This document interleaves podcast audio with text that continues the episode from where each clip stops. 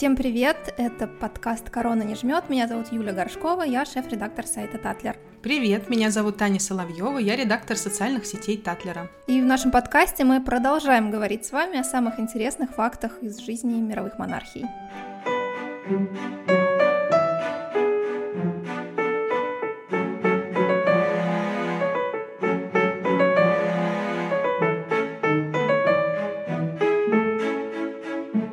Светские ужины, торжественные парады, фамильные драгоценности, роскошный отдых. А, вот лишь часть тем, которые обычно интересуют всех э, в контексте королевских семей. И сегодня я предлагаю поговорить все-таки об обратной стороне этой Дольче Вита и затронуть э, грустную тему покушений на представителей королевских семей. Когда-то удачных, но в большинстве, к счастью, все-таки не очень удачных. И, кстати, в процессе подготовки я выяснила, что только в Букингемский дворец а, проникали 12 раз. Юль, ты знала об да, этом? Да, и более того, это по официальным данным 12 раз. Наверняка на самом деле этих случаев было куда больше. И как раз один из таких эпизодов э, лег в основу целой серии э, всеми любимой короны. Как гласит легенда, в ночь с 8 на 9 июля в 1982 году э, некий безработный ирландец Майкл Фейган э, выпивал в лондонском баре вместе со своими друзьями, и в какой-то момент он решил поспорить на 5 фунтов, что сможет оказаться в спальне королевы. Угу. Весь призовой фонд Фейган потратил на такси до дворца, и, к слову, с таксистом он тоже поделился своим замыслом, но тот, разумеется, ему не поверил — значит, вот около 7 утра Фейган был у Букингемского дворца. Он беспрепятственно перемахнул через четырехметровый забор с колючей проволокой, преодолел всю территорию э, дворца, поднялся по водосточной трубе до открытого балкона и таким образом оказался на территории личных покоев королевской семьи. Ну, честно говоря, у меня только а, одна ремарка вообще к системе безопасности дворца, что что-то с ней не так, по-моему. На самом деле все так. Разумеется, во дворце есть система безопасности, и, конечно, сигнализация сработала, но сотрудники охраны решили, что это вообще невозможно, чтобы такое произошло, что это какая-то ошибка, и просто выключили ее. И мужчина таким образом э, некоторое время бродил по коридорам, и дошагал до комнат э, королевы. По удивительнейшему стечению обстоятельств в это время охранник, который постоянно, естественно, дежурит у дверей Ее Величества, он покинул свой пост, а его сменщик еще не прибыл на место.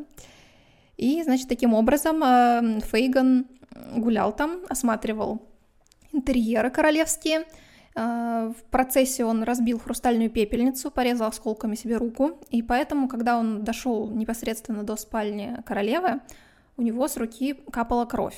Что происходило дальше за дверьми спальни, на самом деле не совсем понятно. Существует э, несколько версий. По самой популярной версии э, Майкл находился наедине с королевой около 15 минут. И mm-hmm. он то ли жаловался ей на то, что поссорился с женой, то ли угрожал порезать себе вены, то ли просил королевский поцелуй. В общем, легенд Слушай, ну это множество. просто, да, это даже не эпизод короны, это, мне кажется, можно вообще отдельный фильм снять. Is there anything else you'd like to say to me? No, thank you. I do hope they don't make things too difficult for you in light of all this. Well, goodbye. Don't touch her. It's all right. I shall bear in mind what you've said. На самом деле есть э, фильм такой, я честно не помню, как он называется. Он посвящен весь целиком вот этому эпизоду, а, этой ну истории вот веселой. Угу. Да, так что на, на самом деле э, эта история разошлась, конечно, на сценарии, и э, легенды только множатся с годами. Ну, в общем, как бы там ни было, а, Елизавета дважды нажимала тревожную кнопку у своей кровати и дважды была проигнорирована своими сотрудниками. То есть ты понимаешь, да, было что сервис против нее в этот так день. Себе. Да-да-да. Ну, то есть, честно говоря, сложно представить, что вот в Букингемском дворце э, такой сервис, как, я не знаю, на наших э, курортах отечественных. Нет, ну потом он, сезона. Я, во-первых, я поняла, что там, не знаю, в 7 утра они почему-то вообще там все, наверное, спят или что происходит, никого нету, да, он там ходит. И как он так вот прицельно пришел все-таки к ее покоям? Это что же надо как бы исхитриться? Это же, ну... Я думаю, это совпадение, конечно, которое сыграло ему на руку. Ну, да, так он туда и дошел. И в какой-то момент он э, попросил у королевы прикурить. Ну, правильно, что ж, молодец. Королева, естественно, сообразила, что это ее шанс избавиться от этого мужчины. Она ему не отказала и позвала горничную, чтобы та раздобыла сигарет. И вот только в этот момент сотрудники дворца вообще смекнули, что что-то творится Поверили, неладное. поверили королеве, сказали, о, ну окей. Действительно, что-то не так. И как раз в этот момент с прогулки с собаками вернулся лакей Елизаветы, и он взял на себя общение с Фейганом до момента прибытия полиции. Ну, мне кажется, на самом деле какая-нибудь более прозаичная версия имеет место быть. Скорее всего, этот Фейган, когда зашел в королевские покои, королева просто там, не знаю, на утек пустилась из этой комнаты. Вряд ли там она с ним говорила. Ну, не знаю, но мне, честно, сложно поверить. Хотя я в королеве... Зачем ты рушишь сказку Ну, такую? я, да, я, ну, я просто, слушай, там дальше будет у меня тоже интересная история. Давай тогда закончим про Фейгана немножко. Да, ну на самом деле мне хочется верить, что все не так банально, что она убежала и все, и на этом все закончилось. Но, значит, вот несколько версий того, что было в спальне, потом все развивалось, э, наоборот, однозначно. Э, Фейгана задержали. А, Он полгода провел в психиатрической клинике, у него была диагностирована шизофрения. И, кроме того, он признался, что за месяц до встречи с королевой он уже проникал во дворец. А, Тогда он тоже забрался по водосточной трубе на крышу, нашел там открытый люк и попал внутрь. И более того, пока он карабкался по этой трубе, его заметила горничная. Она вызвала охрану, естественно. Но когда те пришли, Фейган уже, естественно, уполз дальше по этой трубе. И охрана подумала, что горничная просто ошиблась, что ей что-то привиделось. Ну да, конечно. А тем временем Майкл ходил по кладовой, ел королевский сыр, крекеры, пил вино. Прекрасный мужчина просто. И он даже набрел на склад подарков для принца Уильяма, который как раз в тот момент должен был родиться. То есть его еще тогда не было на свете, и вот, вот ждали его появления. И этот мужчина мог преспокойно присвоить себе какие-то дары. Ну, он утомился в какой-то момент и просто покинул дворец тем же путем, которым пришел. Слушай, вот развлечение у людей. Ты знаешь, вот сидишь вечером, не знаешь, что делать. И тут Пойду раз, во дворец. во проникну. дворец по трубе. Ну, прекрасно, просто прекрасно.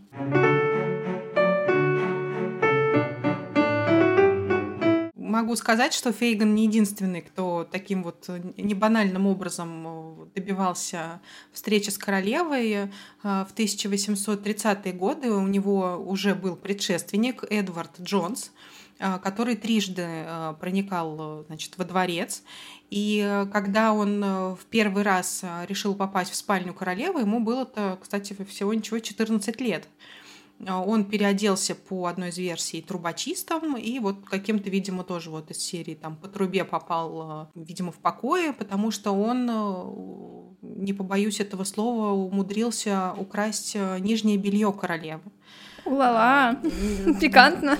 Да, я надеюсь, что все-таки это просто как в качестве трофея, там, хотя кто знает, зачем они ему были нужны, эти там трусики, не знаю. Вот. Ну, его, конечно же, схватили, сразу отпустили, более того, но такие люди, как мы уже поняли, не сдаются. И он повторил свой трюк снова, потом еще раз повторил э, свой трюк. А, в общем, все эти проникновения во дворец были успешно предотвращены. И хорошо, что э, они, в общем-то, были безобидны, и подоплеки никакой не было. Ну, ис- истинной цели, да, там, не, не знаю, там, покалечить королеву, к счастью, у этих людей не было. Да, но на самом деле в какой-то момент усилили сильно охрану вокруг дворца. И я даже помню такую историю, что однажды э, на территории Букингемского дворца задержали принца Эндрю, сына королевы. Мгм. Э, Офицеры охраны просто не признали в нем одного из наследников престола и попросили предъявить документы. И по одной из версий, во время того, как они изучали его, там, не знаю, паспорт, права или что он им там предъявил, они держали Эндрю под дулом пистолета. Спустя несколько дней Скотланд-Ярд официально извинился перед э, принцем Эндрю, но тот э, не особо-то обижался и, наоборот, поблагодарил э, защитников правопорядка за бдительность. Такая тоже вот история была. На самом деле, конечно, бывали случаи, которые вспоминать можно без улыбки, и э, жизнь Ее Величества несколько раз э, подвергалась реальной угрозе. Например, в 1970 году во время ее тура по Австралии ее действительно пытались э, убить, и тогда, когда она путешествовала на поезде, на пути положили бревно И таким образом, видимо, думали, что случится авария, железнодорожная катастрофа, и королева погибнет. Но э, спасло ее величество в тот момент, что машинисты не набрали достаточно высокую скорость, и, соответственно, ничего страшного в тот момент не случилось. Интересно, что этот случай был обнародован только в 2009 году, то есть о нем ранее не говорилось. Да, а в 1981 году на королеву покушались аж два раза. Первый раз э, случился во время парада в честь официального дня рождения правительницы, который проходит во вторую субботу июня. Тогда 17-летний Маркус Сержант шесть раз выстрелил в Елизавету II холостыми патронами, когда та приезжала на лошади, э, следовало принимать парад гвардейцев. Э, громкие хлопки напугали лошадь, но не королеву, надо сказать. Э, Елизавета ведь та еще наездница, она очень э, хорошо держится в седле, э, соответственно, она не растерялась, она быстро овладела ситуацией, и ничего тоже, к счастью, плохого не случилось. Маркуса сразу же задержали, обезоружили, и во время допроса он признался, что на этот шаг его вдохновило убийство Джона Леннона, которое прославило Марка Чапмана человека, который в него стрелял. На суде сержант э, был признан виновным и получил пять лет заключения, но в итоге он отсидел только три года. Да, ну, как ты уже сказала, было две попытки. Вторая была во время визита в Новую Зеландию, когда она приехала туда с э, мужем, принцем Филиппом. А, и информацию, кстати, рассекретили тоже там спустя только много лет, в 2018 году. А, тогда автором покушения был 17-летний э, Кристофер Льюис, который прятался на пятом этаже здания, и когда королева и ее муж вышли из автомобиля, он выстрелил из винтовки, но промахнулся. И вот этот случай называют на самом деле, ну, если так можно говорить, самой удачной попыткой покушения, потому что, по сути, ну, это просто дело случая. То есть, если бы он не промахнулся, к сожалению, все было бы не так э, радужно, как оказалось. Льюиса удалось поймать, э, но в таких случаях доказать причастность к покушению, к сожалению, достаточно сложно. Хотя, честно говоря, я не очень понимаю, да, почему. Ну, то есть, если были какие-то ну да, но он во время дачи показаний там говорил, что он э, там, является частью террористической организации, потом он от этих показаний от, отказался, назвал их выдумкой, в общем, путал, путал, путал. Ну и в итоге его осудили на три года тюрьмы, и при этом... Всего-то. Всего да, так, более того, просто за хранение и использование оружия в общественном месте. То есть ну, казалось бы, да. Не за покушение. Да, да не за покушение, монарха. которое могло бы вполне быть очень удачным, человек просто отсидел ну, три года тюрьмы. То есть немножко, ну, честно говоря, у меня не укладывается в голове. Ну, достаточно вообще мягкие приговоры, кстати, заметьте. Да, прошлый да. должен, то есть, ну, вот так. Такое вот законодательство интересное. Да, и на самом деле я тоже обратила внимание, что почти всегда покушения совершают какие-то подростки, очень молодые люди. Тоже да, непонятно ну... почему.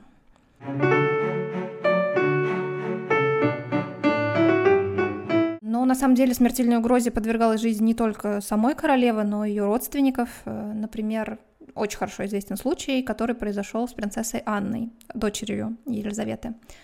Дело было весной 1974 года.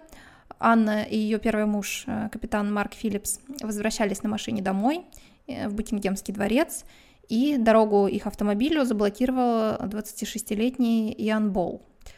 Э, несколькими выстрелами он ранил шофера, телохранителя Анны, а затем полицейского, который прибежал на шум, а также журналиста, который ехал за Анной, э, рассчитывая получить какие-то эксклюзивные снимки. И в итоге стал свидетелем такой вот сцены ужасной и решил за нее вступиться. Ну, надо сказать, что Анна оказалась женщиной неробкого десятка, вся в мать.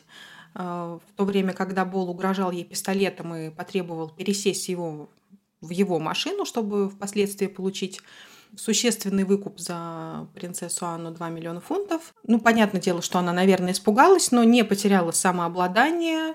И впоследствии она вспоминала, что вообще не планировала никуда выходить из машины и чуть не потеряла терпение и могла бы вообще ну, ударить этого человека, но не сделала, потому что понимала, что, скорее всего, он может ее убить.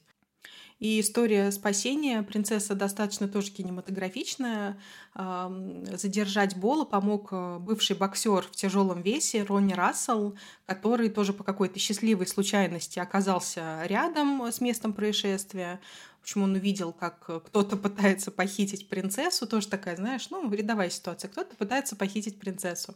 Ударил этого человека по голове и получил ранение. И, к слову, за этот свой поступок Рассел получил медаль э, Георга, э, которую в 2020 году он был, к сожалению, вынужден выставить на продажу из-за того, что у него было тяжелое финансовое положение. Вот. А Бол был э, арестован, признан душевно больным и отправлен в психушку. Да, потом, кстати, Анна давала несколько интервью об этом, вспоминала уже это все достаточно э, с юмором, комментировала все это происшествие. А тот папарацци, который ее преследовал, он, кстати, не сделал э, снимков в тот момент. О, да, кстати, нужно поискать, может быть, есть какие-то с места происшествия кадры. Это же такой эксклюзив.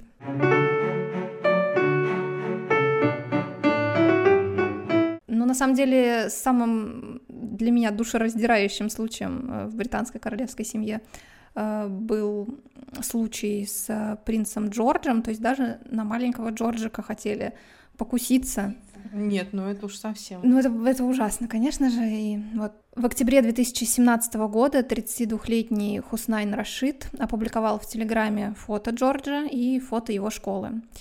И сопроводил все это угрозами, призывами к расправе. После этого Кейт и Уильям наняли для сына охрану, и спецслужбы взялись за расследование этого инцидента.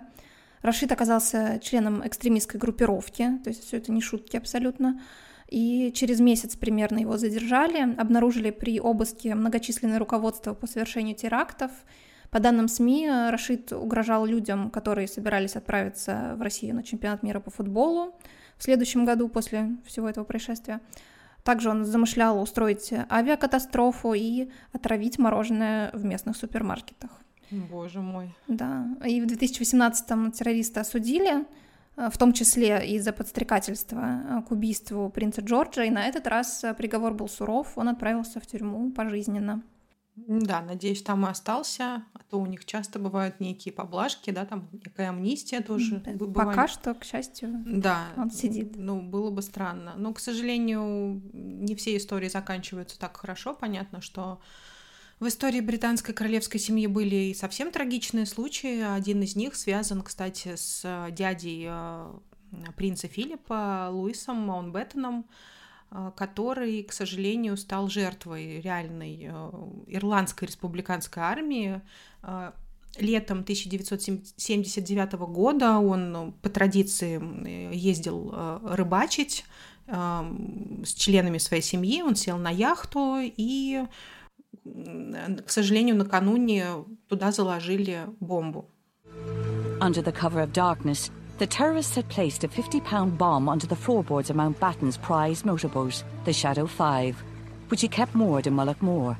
Вот. В результате взрыва лорд был очень серьезно ранен и умер. Э, и, кстати, находящиеся рядом рыбак, рыбаки пытались его спасти, вытащить на землю, но тщетно. Погибла тогда 83-летняя баронесса Брэбурн, 14-летний внук лорда Николас Нэтчбул и 15-летний ирландский мальчик, который ну, работал на яхте. It's seven o'clock and we join Len Jackson at the news desk. A day of tragic violence in Ireland. Lord Mountbatten of Burma has been killed by an explosion on his yacht off the Republic's coast. And in the north, six soldiers have died in an ambush. The Provisional IRA have already said they killed Lord Mountbatten. The blast also killed one of his grandsons and a friend and injured four other members of the family. Остальные присутствующие, там были родители, брат-близнец Николаса, вот этого вот внука. Внука. Да, он, они получили тяжелые ранения, но, к счастью, выжили. Вот. Преступник тоже был осужден на... А, ну вот, кстати, преступник-то был осужден на пожизненный срок, но вышел через 19 лет на свободу.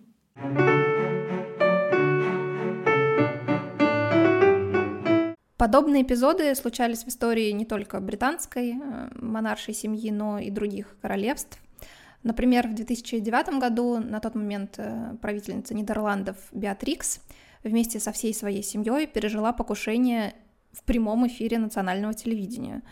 30 апреля в государственный праздник, в День королевы, когда Беатрикс чествовал народ, она вместе со своим старшим сыном и наследником престола Вильямом Александром с его женой и детьми, а также другими родственниками участвовала в праздничной процессии – все они находились в открытом автобусе и приветствовали собравшихся на площади.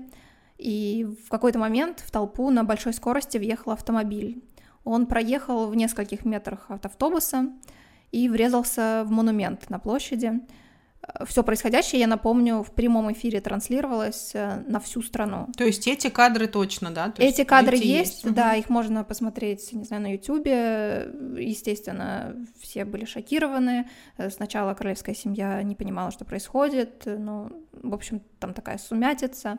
Но все это, да, все эти кадры доступны.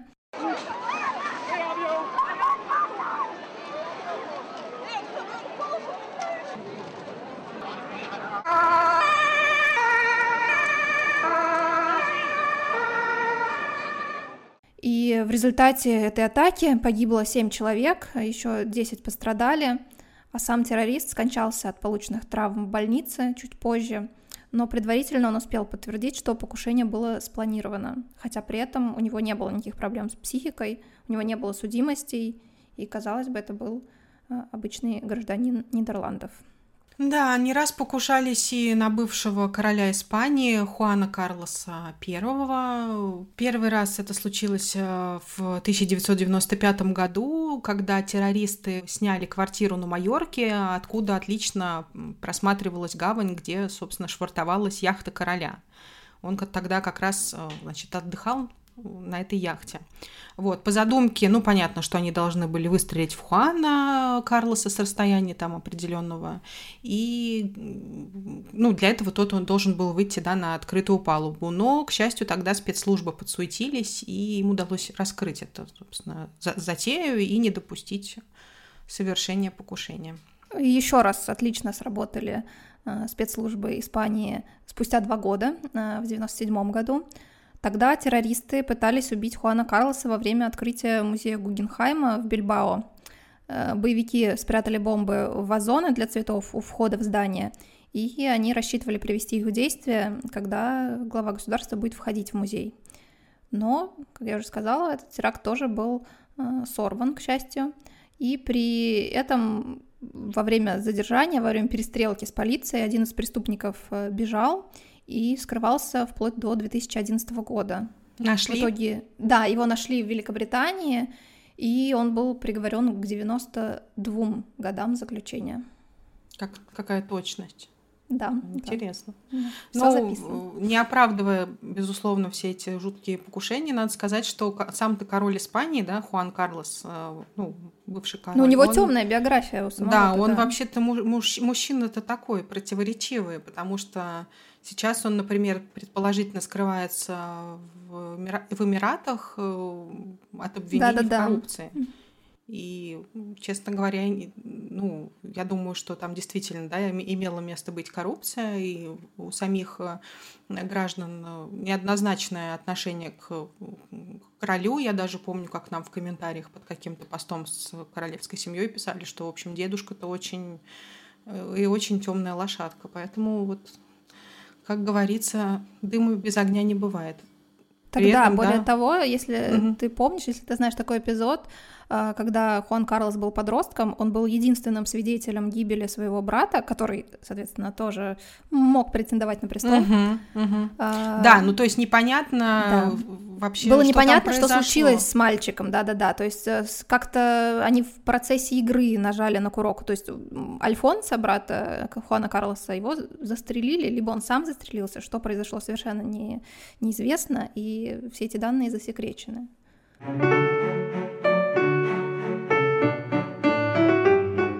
Но, к сожалению, когда дело касается таких вот, не знаю, семейных трагических э, происшествий, как убийство, да, мы не всегда можем разобраться на самом деле, что происходило. Я тут хочу вспомнить, наверное, один из самых трагических случаев в истории монархии. Это массовое убийство королевской семьи Непала, которое случилось фактически 20 лет назад, 1 июня 2001 года. И тогда сын правящего короля, принц Дипендра, расстрелял своих родственников из винтовки и пистолета и сам застрелился. Тогда он впал в кому и умер через а, три дня после расстрела. Случилось это все в Королевском дворце во время вечеринки. Погибло 10 человек, это были ближайшие родственники, в том числе король, королева, младшие братья и сестры Дипендры. В общем, а, еще четверо были ранены. В общем, это действительно очень такое массовое трагическое происшествие. Это жуткая история какая-то. А он сам был наследником, получается?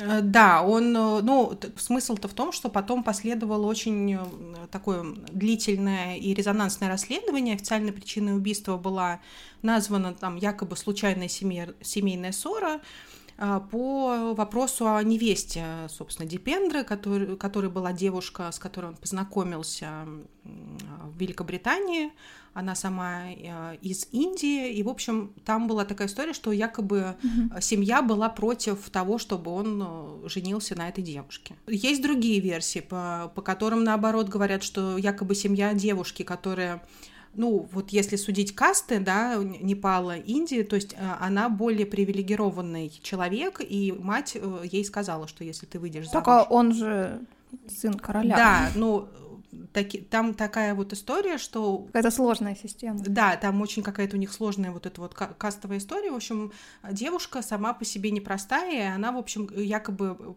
после замужества на вот этом принце, она, наоборот, как бы, ну, падала в своем э, вот этом вот социальном положении, да, что тоже mm-hmm. там ей, значит, запретила мать. Но в любом случае говорили, что он, значит, был в состоянии алкогольного наркотического опьянения. В общем, у него были явно, явно был какой-то конфликт с семьей. Скорее всего, все-таки на стороне его семьи была проблема. В Непале были массовые беспорядки по этому поводу и беспокойство даже в соседней Индии, потому что, собственно, он был связан вот с этой вот э, девушкой из Индии. В целях выяснения обстоятельств трагедии был создан вообще специальный комитет. Э, в общем, в ходе расследования, в общем-то, обвинили в убийстве ну, Дипендру, потому что, ну, понятно, что это сделал он, хотя многие чуть ли не сомневались, что вообще это он сделал. Ну, там, то есть там такая вот очень сложная история. Соответственно, королем-то стал его э, брат со сложным уже именем Гианендра. Он не был на этой вечеринке, да? Очевидно. Нет, нет, а, вот, ну... Кошмарная история просто. Да, многие жители Непала в официальную версию не поверили, в общем, не одобрили вердикт комитета. И ну, возникло очень много конспирологических версий этих трагических событий. И события вот этого 1 июня 2001 года, они вообще подорвали, можно сказать, авторитет непальской монархии и в конце концов просто стали одной из причин перехода страны просто к республиканской форме управления. Это произошло там спустя, по-моему, лет семь. В 2008 году вроде они перешли. Так что вот так вот история любви. Просто видишь, как... жесть какая. Да. Нет, ну там понятно, что большая история со множеством версий, там это какая-то такая очень э, трагическая действительно для Непала вся была история, вот, но если проходить по верхам, то в конечном счете, да, вот принц расстрелял, в общем-то, свою семью. На такой печальной ноте мы хотим да, закончить. Как-то, да, как-то да. И да. наши истории закончились. Закончили за упокой, знаешь. Да-да-да, в прямом смысле этого слова. Но Anyway, э, на этом наш выпуск подходит к концу. Дорогие наши слушатели, если у вас есть какие-то вопросы к нам, если вы хотите предложить нам э, новую тему, просто пообщаться на тему королевских семей, пишите нам в любых мессенджерах, пишите в инстаграме Татлер Раша, на почту, куда угодно. Ждем вас. Спасибо большое, что были с нами. Да, всем пока.